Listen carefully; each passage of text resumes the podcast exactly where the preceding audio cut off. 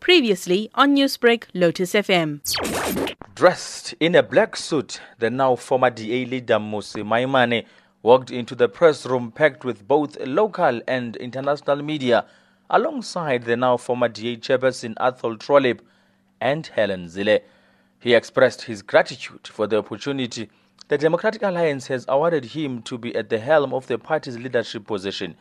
Four years later, things turned south, leaving many questions from citizens across the country.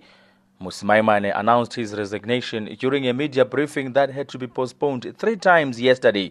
He said that despite his efforts, he had realized that there was a grouping within the party that did not share his vision to build an inclusive South Africa. He says he will continue as party's parliamentary leader until the end of the year, after which the DA will go to Congress to elect new leadership. Maimane explains.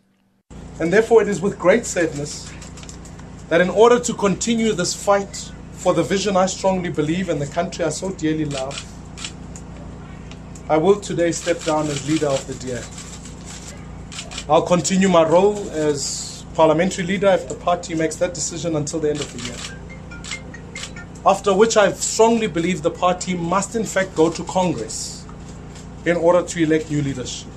And Athol Trollip followed suit, saying the time to go has arrived.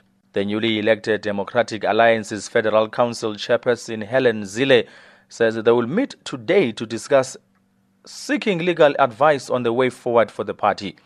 Zille says this is an unfortunate turn of events in the history of the DA, hence the uncertainty on their way forward.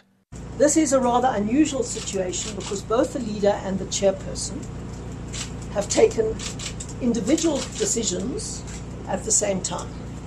So before we rush into something that may not be constitutional and may not be appropriate, we were, we will, and we are taking legal advice as to what the right path forward is constitutionally and tomorrow we will convene a federal executive by teleconference to discuss that legal advice.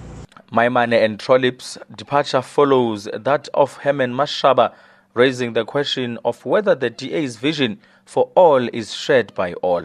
I am Abongile Dumago in Johannesburg. Newsbreak, Lotus FM, powered by SABC News.